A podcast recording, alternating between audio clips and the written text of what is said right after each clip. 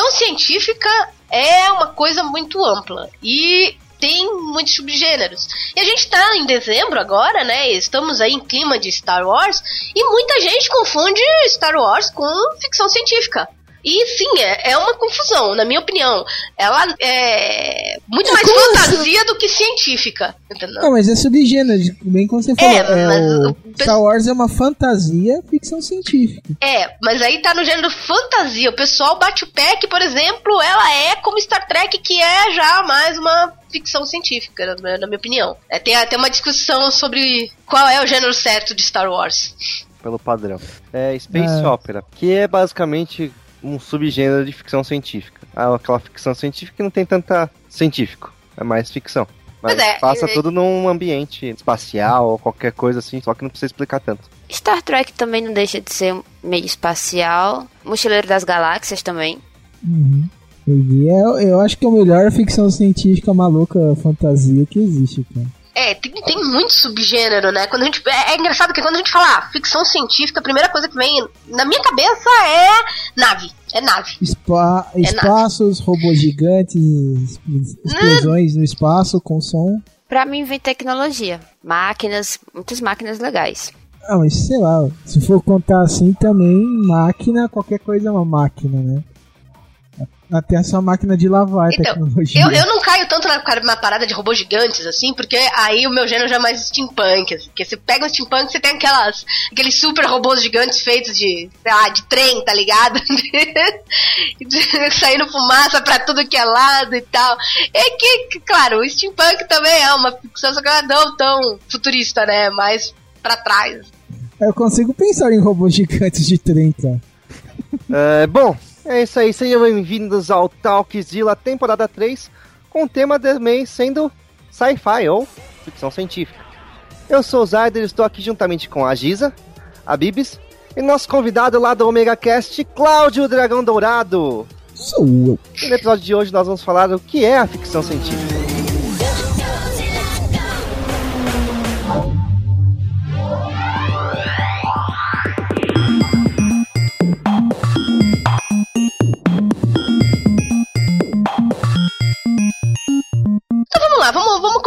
Explicando que raios é ficção científica. Essa aqui é um gênero aí que causa muitas perguntas, muitas confusões, né? É um gênero literário desenvolvido aí no século XIX, que lida principalmente com o impacto da ciência, tanto verdadeira, né, como imaginada aí, sobre a sociedade ou os indivíduos.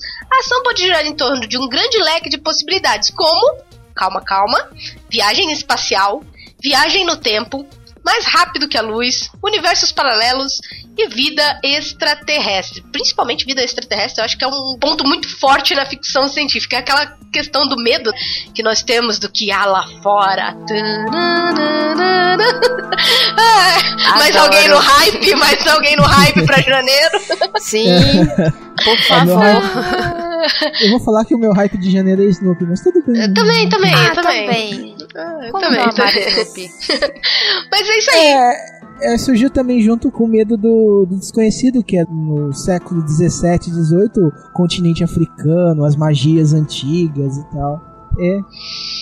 É, a gente falou muito no século XIX, mas já tinham algumas coisas sendo feitas aí alguns séculos antes. É que eu acho que desde que começou assim, a Revolução Industrial e que foi mudando, né, toda a questão da mão de obra, que foi aprimorando e as máquinas começaram a invadir as fábricas e se tornar indústrias e tudo mais, aí acabou incutindo um pouco aquele medo assim do novo, da ciência, como tomando conta da vida dos homens, como se fosse assim uma guerra entre homens e ciência, por aí.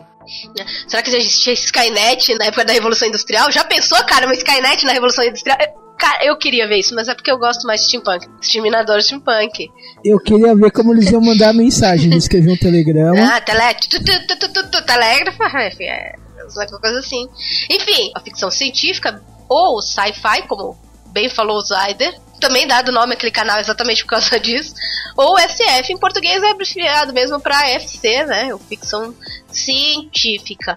E elas muitas vezes exploram os potenciais consequências de inovações científicas sobre, sobre a humanidade aí também. Tem sido chamado de uma literatura de ideias. É, é muito engraçado, eu vou abrir um parênteses aqui, eu não sei qual a idade da galera que nos escuta, mas quem nasceu na, nos anos 80 aí tinha aquela tipo Barça, tinha outros tipos de enciclopédias, e muitas vezes quando se falava de futuro ou de século, tinham desenhos com naves, com coisas do tipo. Eu tinha uma enciclopédia que quando falava como seria o mundo, é, era uma coisa muito utópica com as cidades todas, é, com torres altas, e, e, ele explicava mais ou menos o que, que era a evolução e tal, mas sempre com esses desenhos que hoje me remetem aos filmes de ficção científica. Eu vou tentar achar alguma página na internet, alguma coisa para colocar aí para vocês verem mais ou menos o que, que eu tô falando, mas eu acho curioso o fato de como se imaginava que seria, por exemplo, esse século.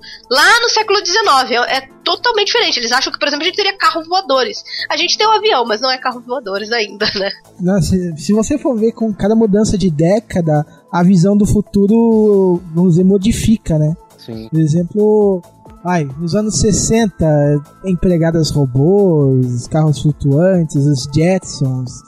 E hoje você vê os que ficção científica é tudo liso, by Apple, entendeu?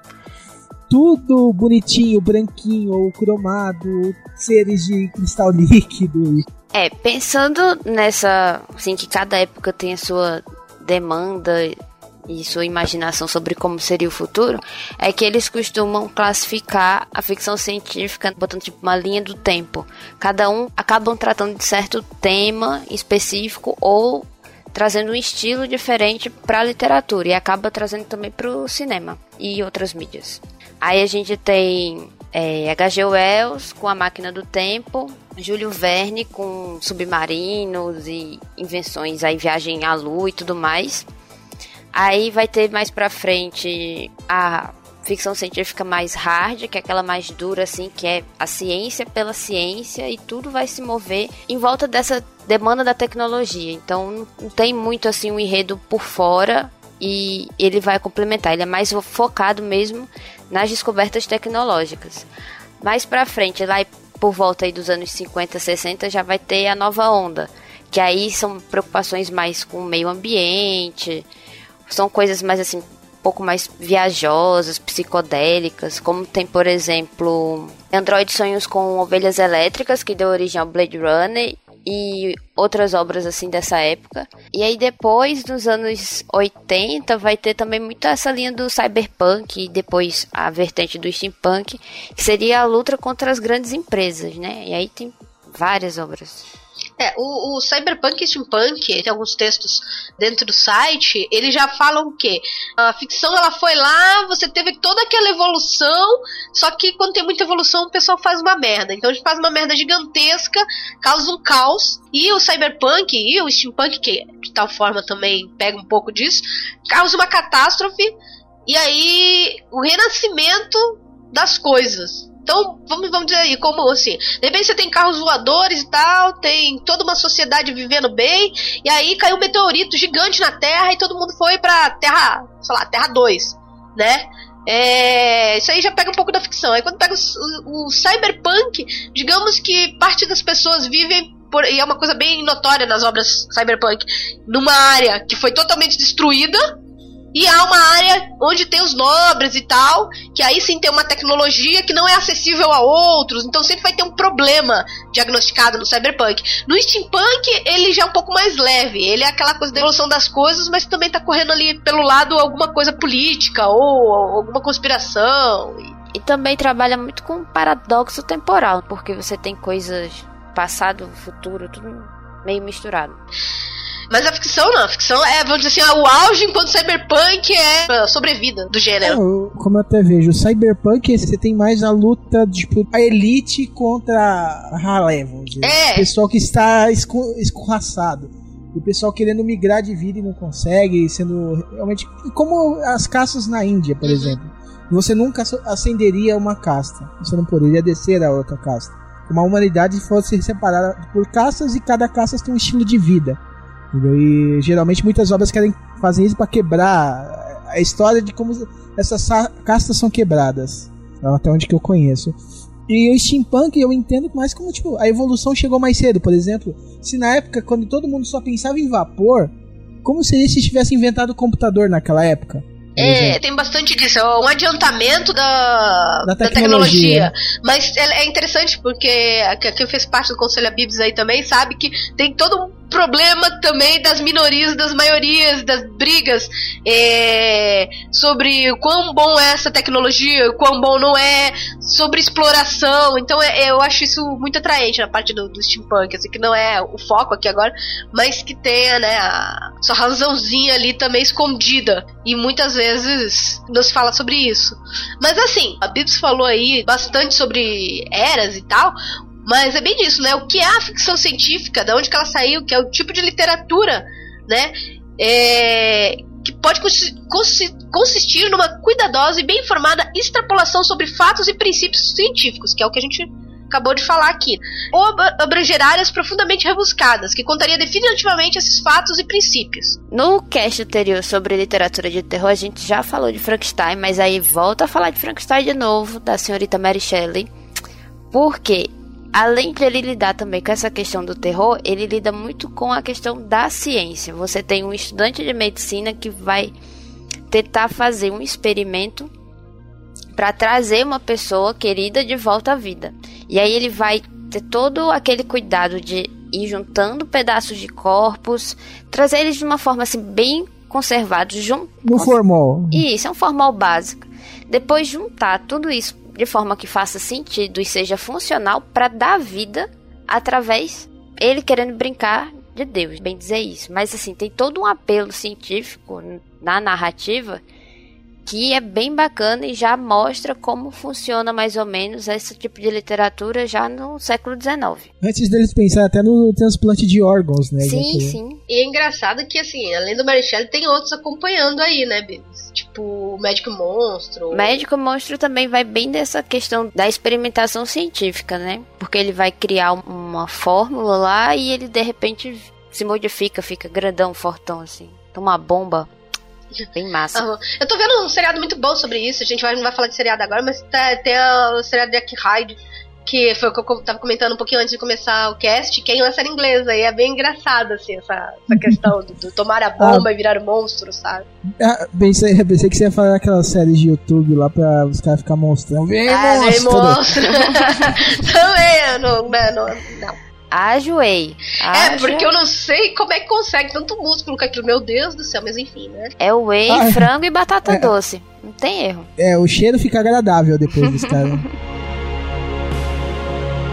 Bom, há evidentemente muitos tipos de ficção científica. Os dois principais são uma ficção científica soft, como, por exemplo, séries televisivas. Star Trek, que eu não acho tão soft assim. Eu também não concordo muito com esse tipo de classificação não. soft, não. Também não, viu? Pra Star Trek Battlestar Galáctica, eu não acho. Não. não. nesses dois não são soft nem. Né? Não achei, não achei. Nem pouco. Mas a humanidade classificou eles como soft. Eu não quero nem saber o que é hard. Pois, imagina. Ah, agora, né? Doctor Who é uma ficção científica soft. É. Ele é bem mais descontraído, né? Digamos assim. Ó, 2001, uma no Espaço. Eu também não acho que seja muito soft, não. Acho não, mais já tá considerando hard aqui. É, esse é hard. É. é. Blade Runner... Também tá. É aquele que considera hard, né? Blade Runner não acho muito hard, não. É por causa que o livro original era ficção científica hard, né? Também não classificam, não. O do livro seria mais depois do, do hard, porque no livro. A louca que leu tudo, né? O livro. ele trata muito da questão do planeta que tá morrendo, da questão da vida humana e dos androides e foca muito na questão dos animais artificiais e tudo mais. No filme já focou mais nos androides mesmo, homens uhum. versus androides. Aí a preocupação dele não chega a ser tão hard, não, é muito mais antropológica, filosófica, uma coisa assim. É, eles são considerados hards aí. Também há alguns filmes que se utilizam de temas recorrentes da ficção científica, como nós já falamos, embora sejam mais fantasia, que é o exemplo de Star Wars. Star Wars, que tá aí é. todo mundo no hype. Você pode estar tá escutando isso daí quando já assistiu Star Wars ou quando não assistiu ainda. E é o maior gerador de polêmica quando você fala de, de sci-fi, porque ele é um subgênero, mas o pessoal quer colocar ele às vezes como um, um sci-fi hard ou, ou, uma coisa do tipo, que não é. Ele é. ele não é nem aqui nem na China, ele é no máximo a fantasia aí. Há quem diga, há quem diga que ele não deveria entrar nem como ficção científica pelo seguinte, eles comparam muito a ficção científica com o mais próximo do real. Tudo bem, a gente tem o ópera, tem as subdivisões, mas eles não querem, eles querem colocar o, Star Wars como fantasia. E aí rola aquela treta básica que você vai encontrar, principalmente os fanboys loucos, e fala, é! Quem você acha que é para falar que não? Aí você pega e fala, ok, fera, vai ser feliz, e é isso aí. É, onde rola mais todinho na cara do outro. outro é. em, em briga. Certo. Essas brigas de fã sem motivo pra nada, né? É.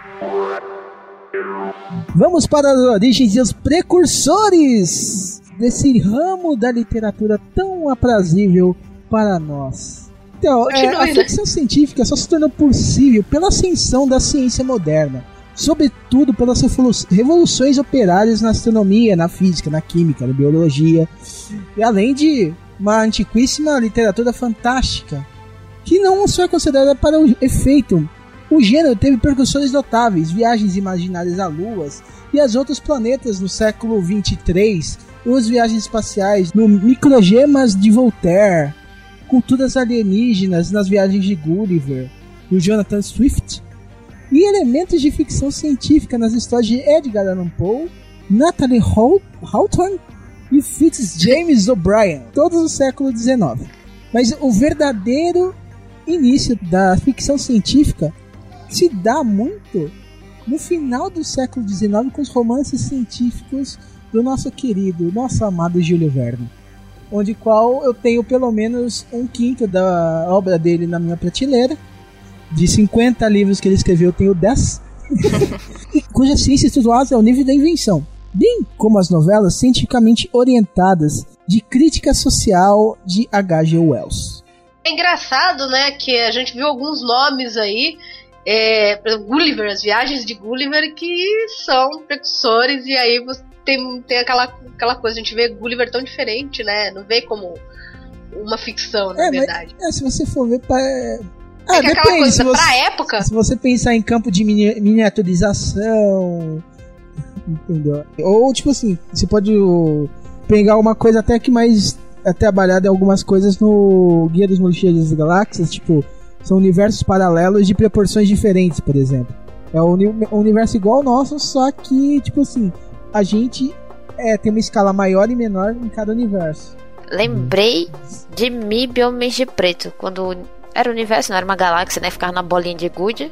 É, na coleira do, do gato lá. E, e uma civilização que vivia dentro do armário. É outros precursores aí mais ilustres e mais antigos. O astrônomo Jonas Kepler, ele escreveu uma história que deu o título de Sonho, ou O Sonho. E ele escreveu uma viagem até outro planeta. A galera gostava, né, de imaginar como é que eram os outros planetas e tal.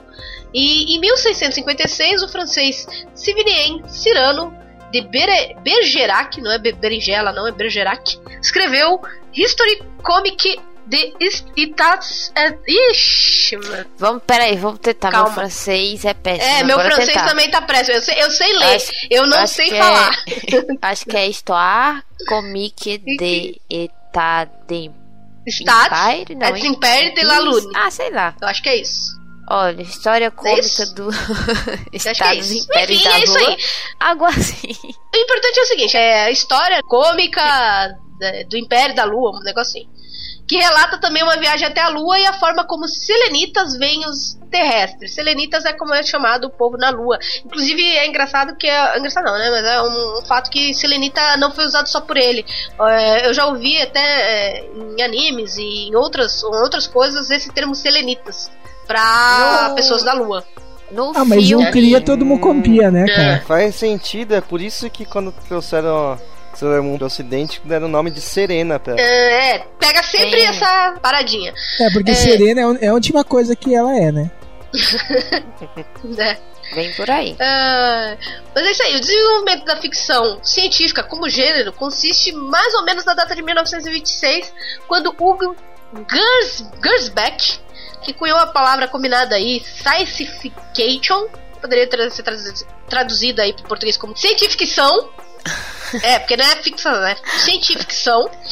Fundou a revista Amazing Stories, dedicada exclusivamente a histórias de ficção científica.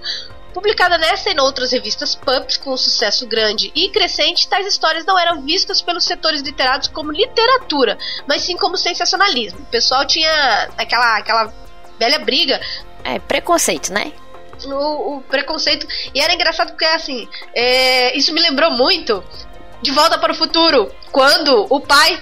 O primeiro, que ele escreve, ele lê e ele quer ter uma história da, né, na mesma história. Eu acho que ele fala um negócio assim. Eu não vou me recordar certinho o que é, mas ele ama ficção científica e ele fala e tal. E todo mundo vê ele como o estranho. O, o cara estranho que fica sonhando com a lua, com alienígena e coisas do tipo.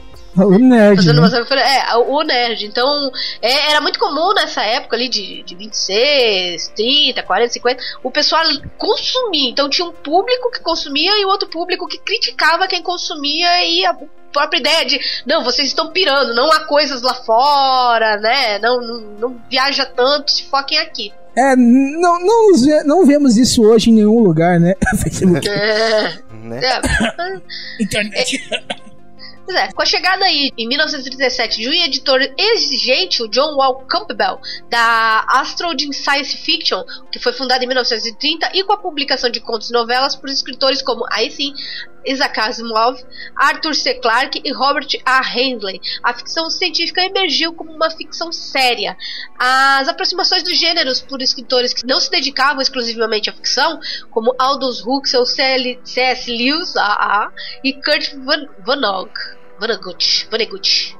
Eu sou meu, meu, meu inglês, meu, meu francês é péssimo, mas enfim. Também adicionaram respeitabilidade. É aquela coisa, né? Quando tem uma meia dúzia que ninguém conhece fazendo, não era respeitável. A partir do momento que algumas pessoas um pouco mais famosas começaram a fazer, aí é popular. Ué, porque é isso aí, a Lady Gaga usou um negócio, então ela pode, então todo mundo é de boa. Enquanto ela não usou, não é. Ou, por exemplo, outro aí, qualquer, sei lá, usou, não era, Mas... agora é. Mas assim, falou do Asimov e do Arthur C. Clarke, é interessante notar que eles começaram assim e a, a revista foi ter uma respeitabilidade maior quando entraram outros que não eram dedicados ao gênero, mas depois eles ficaram conhecidos como tipo o ABC da literatura de ficção científica, que é o Asimov, o Bradbury e o Clarke. Então eles ficaram como os grandes caras do gênero mais tarde. Muitas coisas que eles criaram, né? E até hoje é usada. Por exemplo, o Asimov é, criou de... as três leis da robótica. É. Que. isso serve é o básico... de arquétipo pra muitas coisas. Que está sendo usado até na robótica hoje em dia. Inclusive, né? E é interessante falar que né, nessa, a, a, revista ganhou aí a capas com monstros de olhos esbugalhados e mulheres seminuas aí que preservarem muitas mentes a imagem do sensacionalismo. Então, assim, ele, na verdade, eles falam assim, ah, quero ser sensacionalista com a nossa história de ficção científica, então peraí. Aí já colocaram a, a imagens mais chocantes, né? Pra, já pra causar também. Ah, mas também pra chamar público, né? Também, né? Afinal, você vê ali. Você vê ali, pô, olha só, imagina o um nerd naquela época. Tem uma Playboy e tem um, uma ficção científica com uma mulher pelada. O que, que você vai escolher? Vamos, né? Ah, Vamos unir o último agradável, né? É, basicamente. Aí, né, dando sequência, com a Segunda Guerra Mundial, teve uma grande popularidade do gênero. E alguns desses trabalhos de ficção científica foram, sim, tipo, os mais vendidos da época. A crescente sofisticação intelectual do gênero e a ênfase em assuntos psicológicos e sociais aumentaram muito o interesse do público leitor. Bom, uma das características únicas do gênero é a sua forte comunidade de fãs, a qual muitos autores também fazem parte. Sim, eles eram fãs e se tornaram autores de ficção científica, né? É, existem grupos locais de fãs por todo mundo. Também lá no Japão, Brasil, Bom, na Europa, em outros lugares é frequente que esses grupos publiquem os seus próprios trabalhos. Assim, existem muitas revistas de fãs, também algumas profissionais, que se dedicam a apenas a informar o fã de ficção científica de todas as vertentes do gênero. Assim, os principais prêmios da ficção científica, o prêmio Hugo, são atribuídos pelos participantes da convenção anual WorldCon, que é organizada quase exclusivamente por fãs voluntários. Ele é praticamente o Oscar do gênero.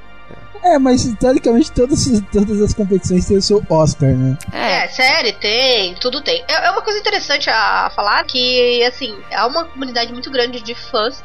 É o mesmo grupo que briga se Star Trek é melhor que Star, Star Wars, ou Star Wars é melhor que Star Trek também. Totalmente desnecessário. São fãs tanto de autores quanto de títulos e ele não está restrito somente à literatura. A gente falou muito da literatura porque foi ela que deu, vamos dizer, o boom geral. Basicamente, Mas, todos os gêneros de. É, hoje em dia, cinema, eles começaram na literatura mais de 200, 300, às vezes mil anos atrás, né?